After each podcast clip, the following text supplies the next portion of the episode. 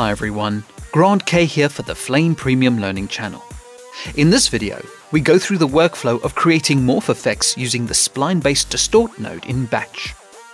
This tool is very handy for creating transitions between two subjects, or performing beauty work treatment or packshot refinement. If you would like to follow along, please click the link in the YouTube description to download the media. Alternatively, if you're watching the podcast version of this video, then type the link displayed in your internet browser. So here we have two shots of a male and female talent. We're going to create a morphing effect between the two people. Now, the general rules when it comes to morphing is to ensure that any matching actions are timed correctly and the morphing targets are properly aligned. This can help with making the morph believable and easy on the eye. So in Batch, drag out a comp node and connect the male and female clips into the red front inputs. Double click the comp node and look at the result view. Now drop the transparency of the first clip to half. When we scrub the time bar, the two shots have more or less matching movements. If they're out by a few frames, you can switch to the timing view and offset the selected layer. This will update in the player as you adjust. Now, the other issue to point out is that the alignment of the two shots is out. The female face is slightly raised above the male's. We want the faces to line up to each other for the morph, so go back to the batch node bin and drag out a 2D transform node. Insert the node after the female source clip. Now hold the plus hotkey and click the comp node to set it as a context. Double click on the 2D transform node for its controls and press 1 for the context view. Using the position sliders, visually align the images so that the faces line up.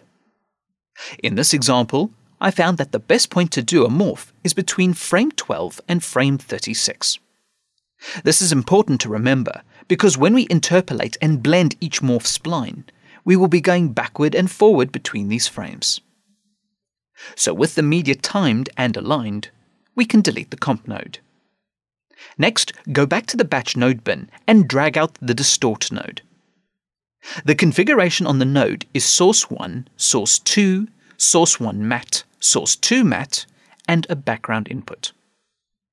So if we were building the morph as separate components, any mattes could be morphed with their source inputs. For this example, we are just sticking with the two source inputs, but the processes are the same. Connect the male clip into the front input 1 and the output from the 2D transform into the front input 2. Double click on the distort node for its controls and press Alt 2 for a dual screen split.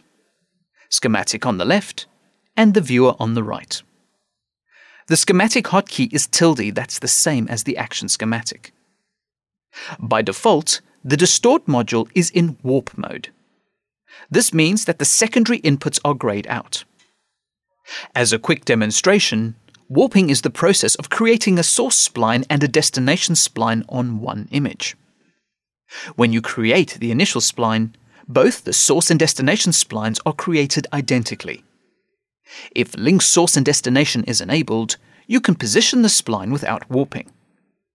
Once you switch to distort and unlink the splines, you can display the destination spline and start adjusting it.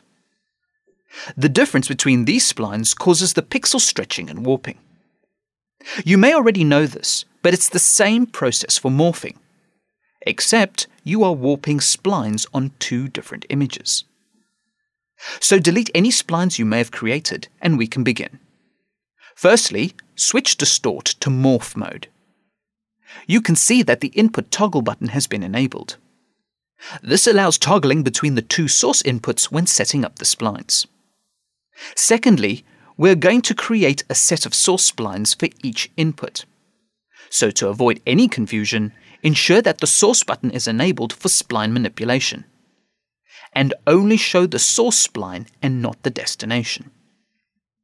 Finally, to ensure that you can place and animate the splines correctly, select the result view and press F1 for the input view.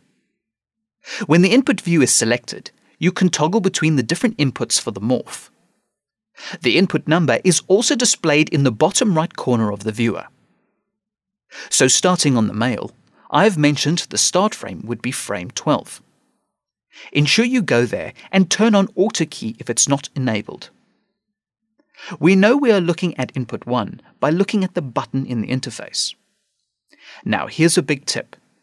The splines will only be created when the viewer is active and not the schematic.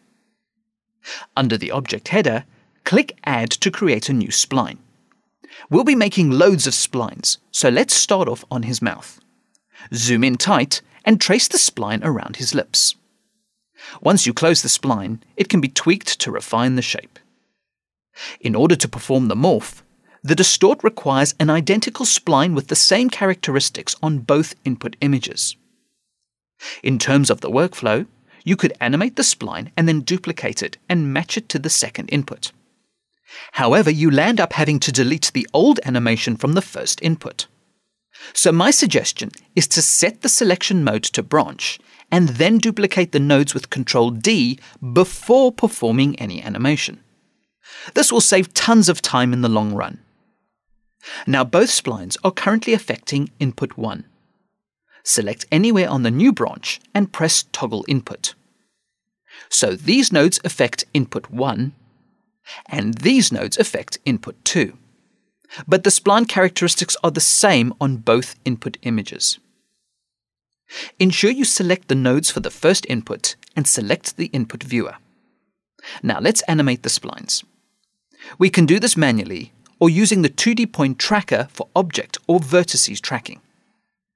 We'll use tracking to speed things up. Hold Control and drag a box selection around all the points. Now at this point, you have two inputs you can track from. You choose your inputs based on the front selection under the Axis tracking tools. Please note that this is also applying to vertices tracking. So ensure you are tracking front 1. Click the Track Shape button to enter the tracking tools. So we should be on frame 12, and all the tracker boxes match their corresponding vertices. I tried keeping the tracking straightforward for convenience sake, so just pressing Analyze should do the trick. We only need the animation from frame 12 and not before. Exit the tracking tools, and if you scrub the time bar, the spline should be locked to his lips. So that's the first input taken care of. We now need to do the same on the second input before morphing them together. Select the input 2 source node and select the input viewer. Now toggle the input view to display the second front source. As before, ensuring that we're on frame 12, reshape the selected spline onto her lips. We need to break the tangent above her lips to get the correct shape. Once you are done, create a box selection around the spline. Now we need to track this spline to the second input. So switch the tracking input to front 2, or else you'll get the other input in the tracking tools. Click the Track Shape button and analyze the track from frame 12. Now exit the track when it is completed. So we have tracked a spline in both images, and now we need to morph them together. Hover over the input view and press F4 for the result view. To link the splines together, we use the link command. We can either switch it in the Tools pull-down menu or press the L hotkey. Now drag a connection from the input 1 source to the input 2 source. This operation links the two splines together as well as the two images. This is the differentiating factor between a morph and a warp. Now here are a couple details to note down. When we link the two splines together, the distort node will automatically animate the interpolation between the splines for the length of the media. So when we scrub the time bar, it is animated from frame 1 to frame 48. Notice the pixel stretching across the different frames. We need to reanimate this to between 12 and 36. We have to do this for every pair of morph splines we create, because the interpolation can be different for each pair of splines. However, the blend operation is global for all splines in this distort node.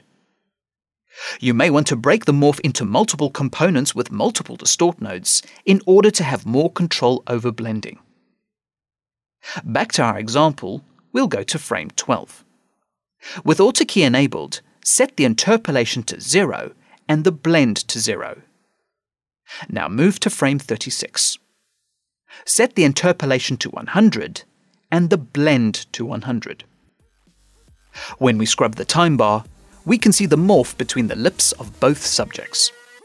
This is by no means perfect, as we need to also morph the teeth as well as tweak how one spline blends into the other. In the next video, we'll tweak the correspondences between the splines for a better blend, as well as use an open spline to morph the teeth. Comments, feedback, and suggestions are always welcome and appreciated. Thank you for watching, and please subscribe to the Flame Premium Learning channel for future videos.